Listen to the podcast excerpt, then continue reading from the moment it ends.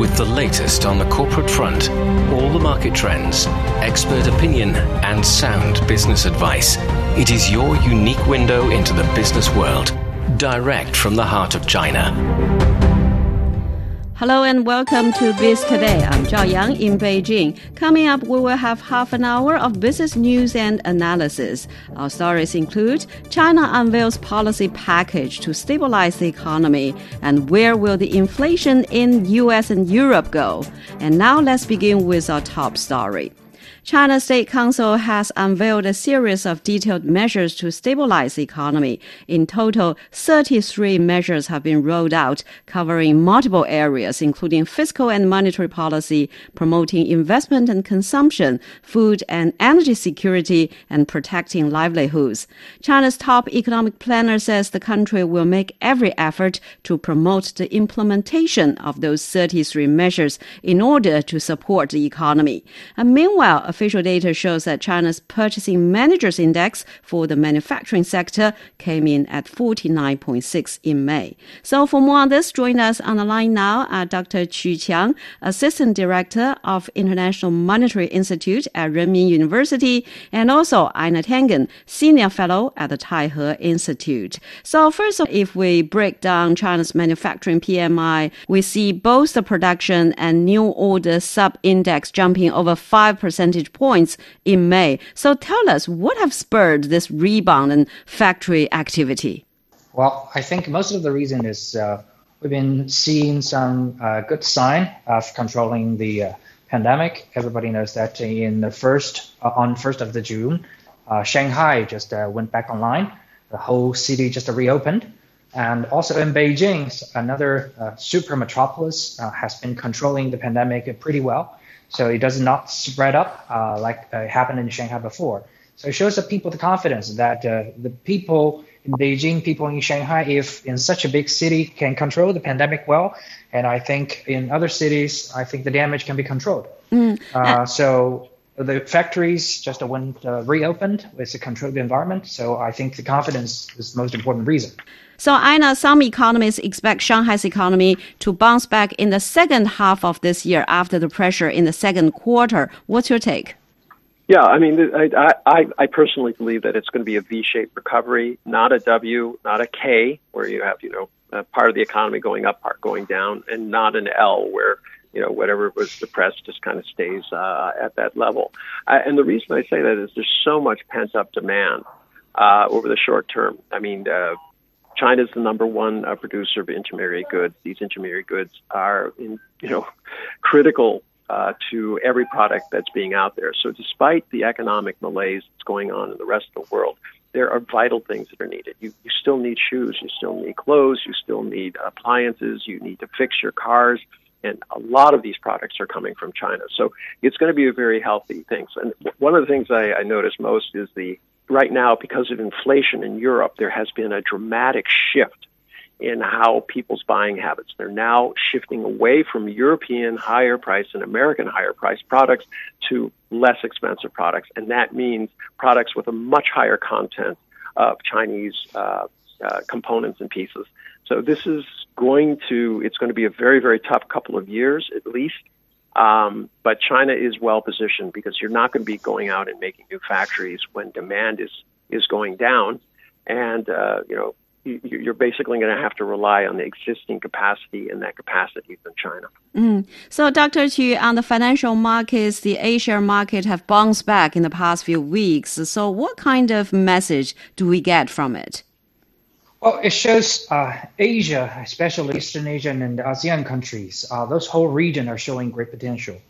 Uh, recently, people are watching that there are turbulence in uh, American market and also in the European market. I think people still have uh, some hesitation or some uh, worrying about the chaotics happening in the pricing mar- in the pricing region.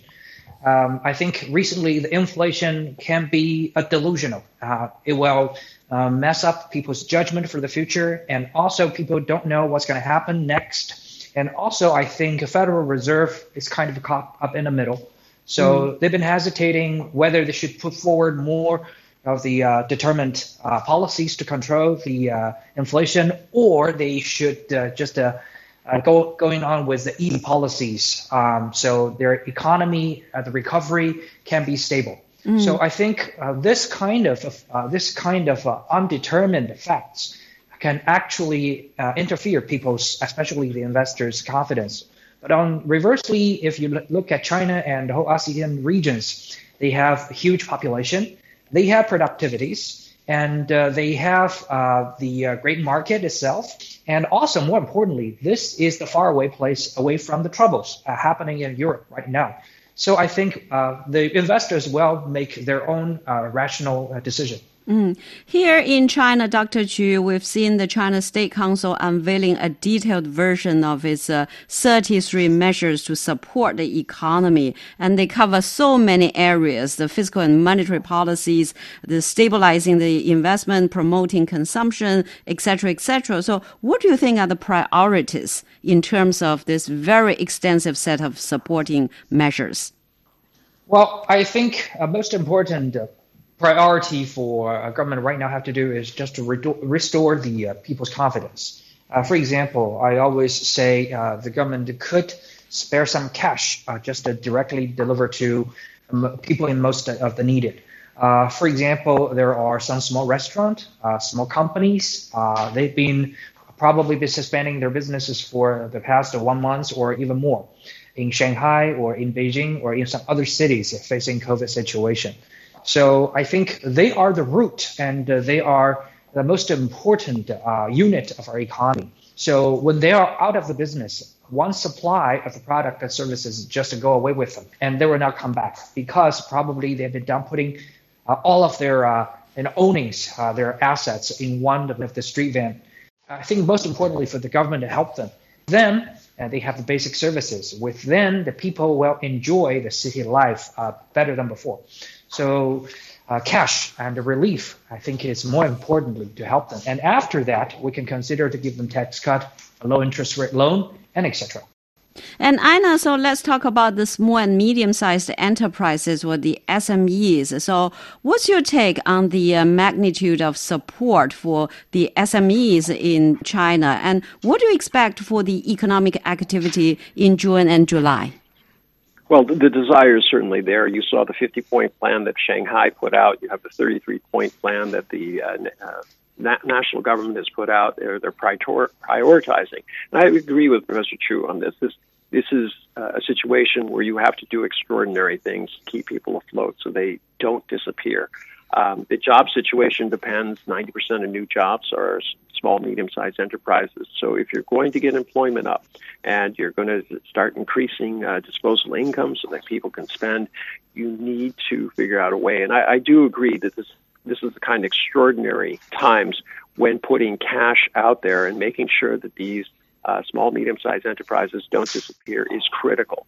Well, we're speaking with Einar Tangen, Senior Fellow at the Taihe Institute, and also Qu Qiang, Assistant Director of the International Monetary Institute at Renmin University. And after a short break, we'll take a look at global inflation issue, where the rate will go. Stay with us. Hello, this is Michael Zhang. Greetings from Los Angeles of the Golden State of California. Thank you today for making me part of your team. I truly enjoyed the debates we had and look forward to many more in the years to come.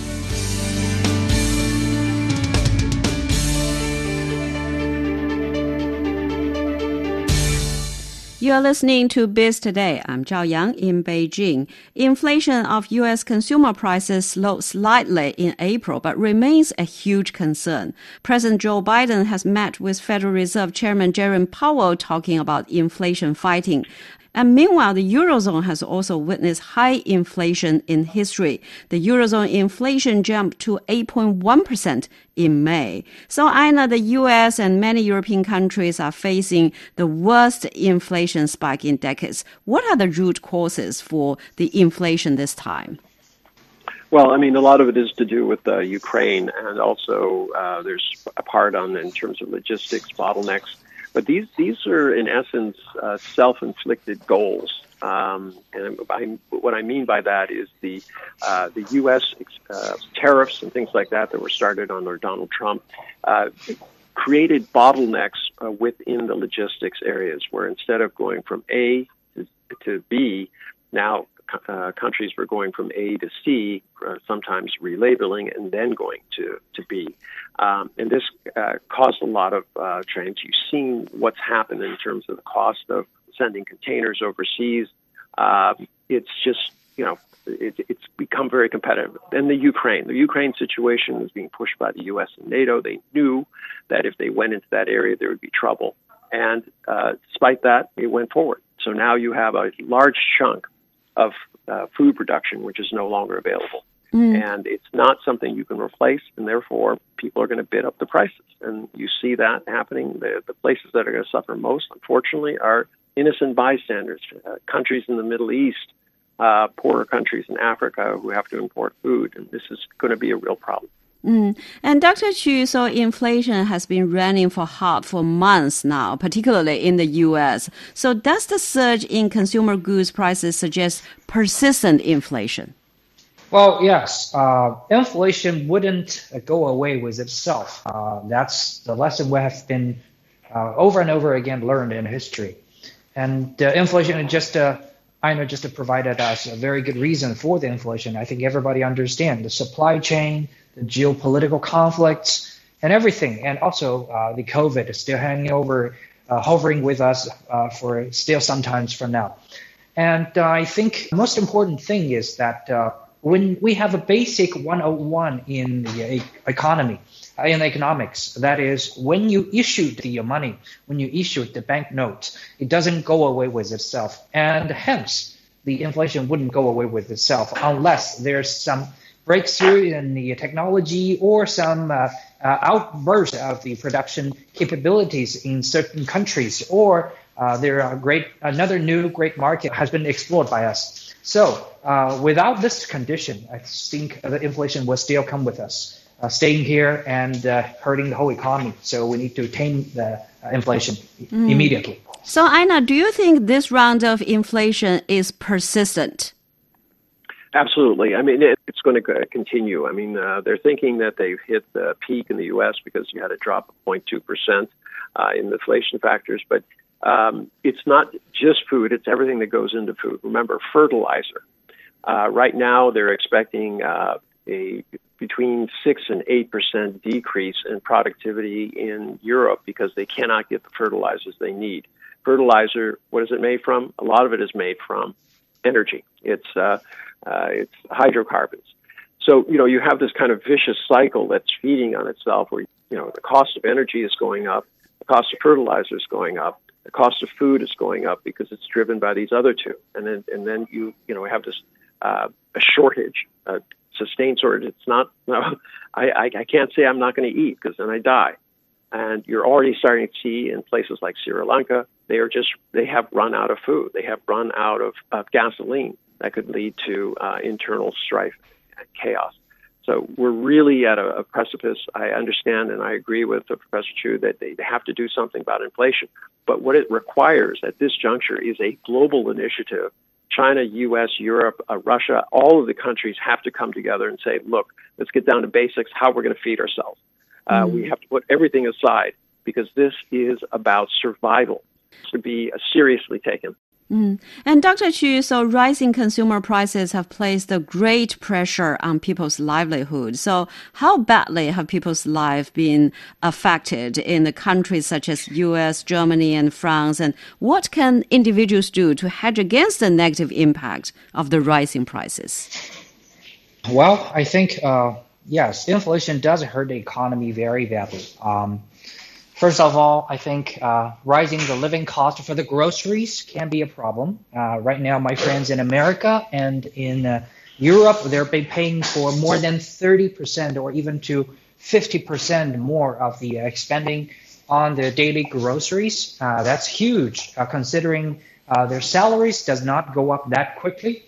that's going to be a problem. And also for the enterprises, it's also a very important factor for them. Uh, because I always mention the word called delusion.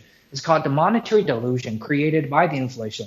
Because you're thinking, okay, I'm making more money as an enterprise. For example, I I sell the meat at uh, one pound, and now the meat can be sold at 1.5 pound. But actually, your number on the accounting book has been increased, but uh, normally you have to pay your employee more of the money, and your cost on the gas and the power also increased. But uh, that is going to lag behind because the price has some stickiness. And based on this delusional income, you will probably try to expand your business, add up into more investment or employ more people and etc. And later on, it will become a negative asset. So, uh, and probably will endanger your whole business. And when the whole society fall into this, fall into this delusion and the whole economic system based on the price uh, signals is going to be uh, messed up. So uh, I think this is going to be a problem. And for normal people, if you really want to hedge against the whole problem, you probably should consider well have some uh, uh, some assets. Uh, for example, I know there's some friends in America purchasing gold, and also they're purchasing the house or some other equities Uh, to hedge against it. And for normal people, uh, for the blue collar, probably would need to cut their uh, cut their spendings daily.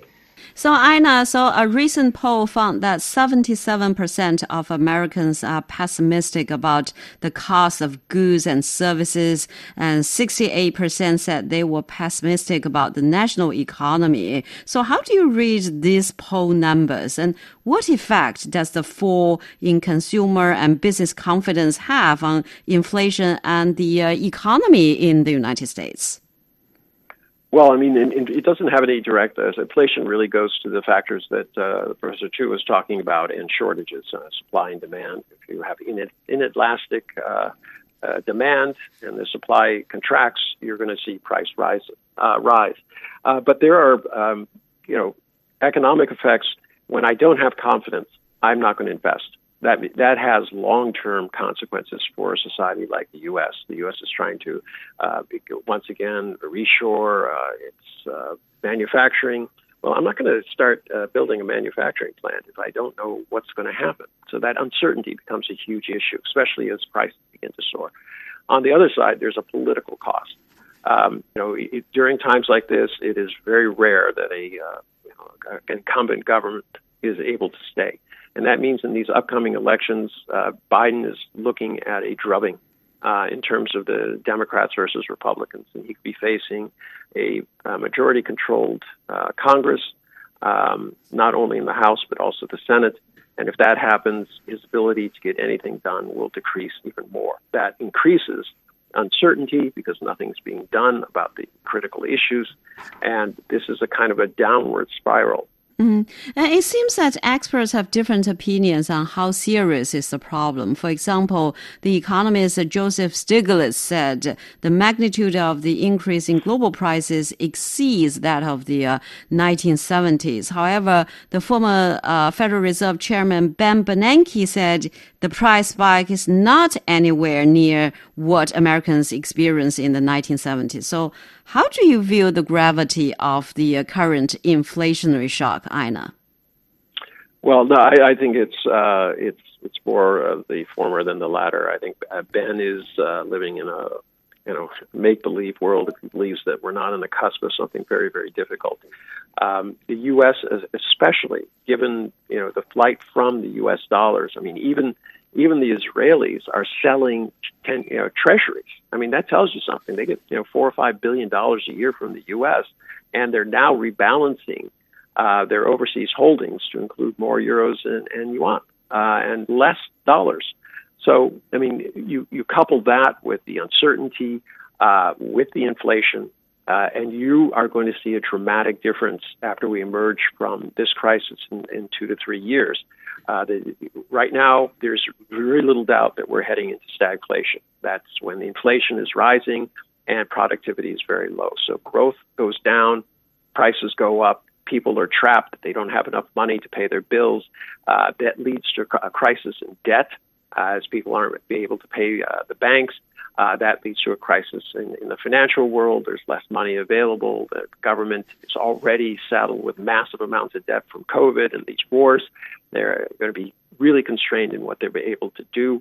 Uh, so it's it's really not a, a, good situation. So anybody who says, "Ah, oh, it's it's okay, it's not as bad as you think," I, I think they're deluding themselves. Mm.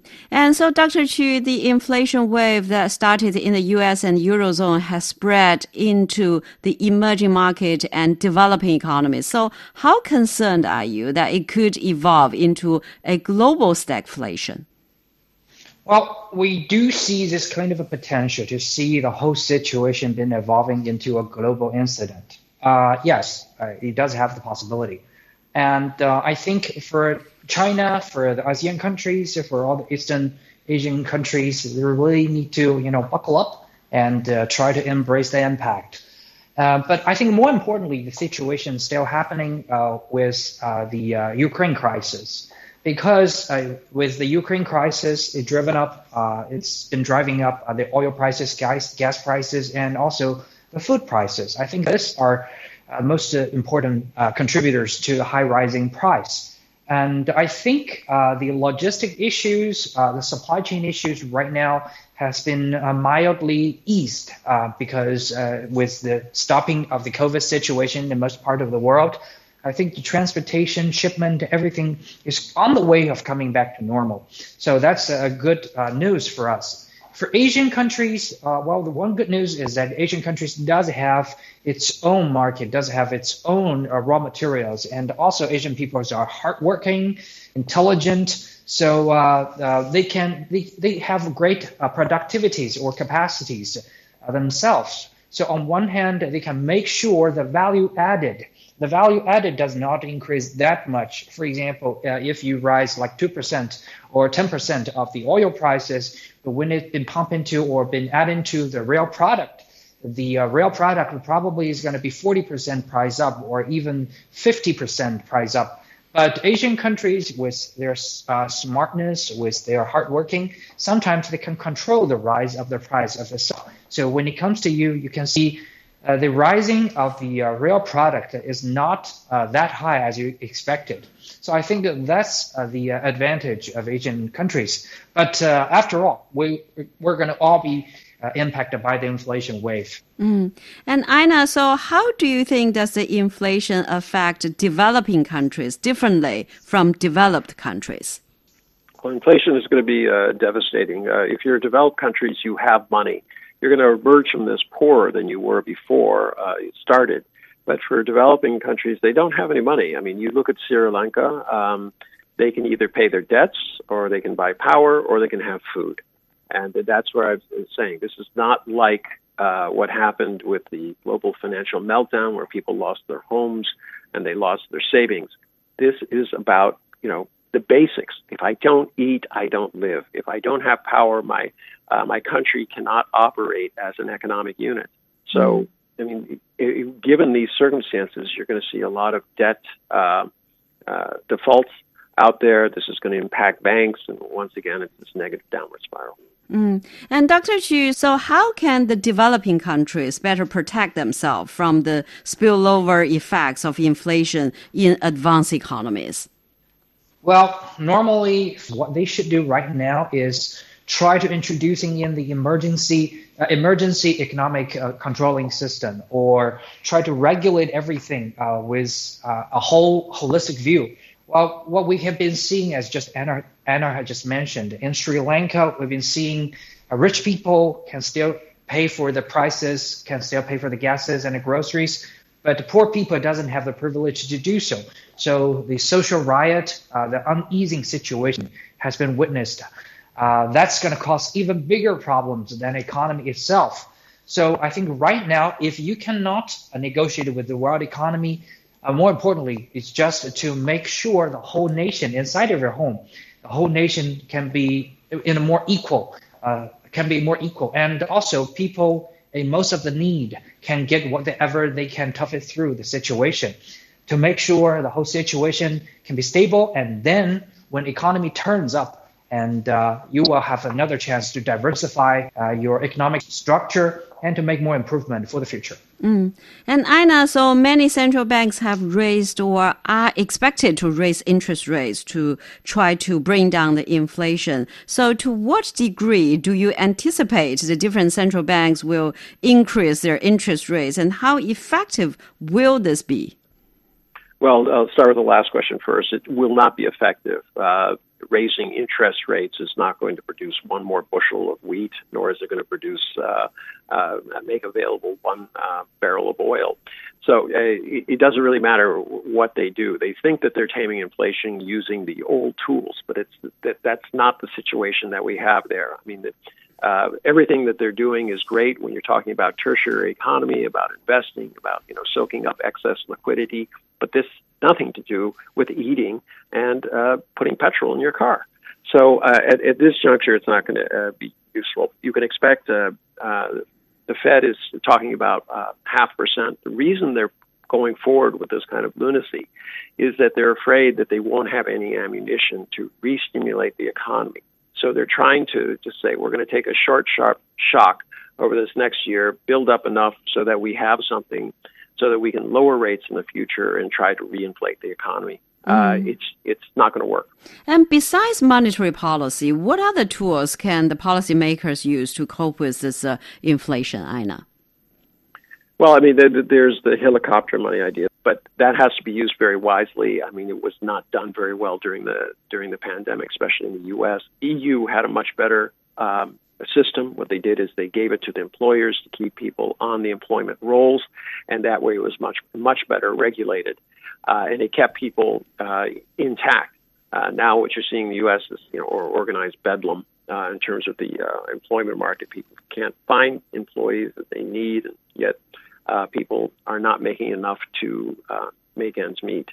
Well, we're speaking with Einar Tangen, Senior Fellow at the Taihe Institute, and also Dr. Qu Qiang, Assistant Director of the International Monetary Institute at Renmin University. And that's all the time we have for this edition of Biz Today. I'm Zhao Yang in Beijing. Thank you so much for listening.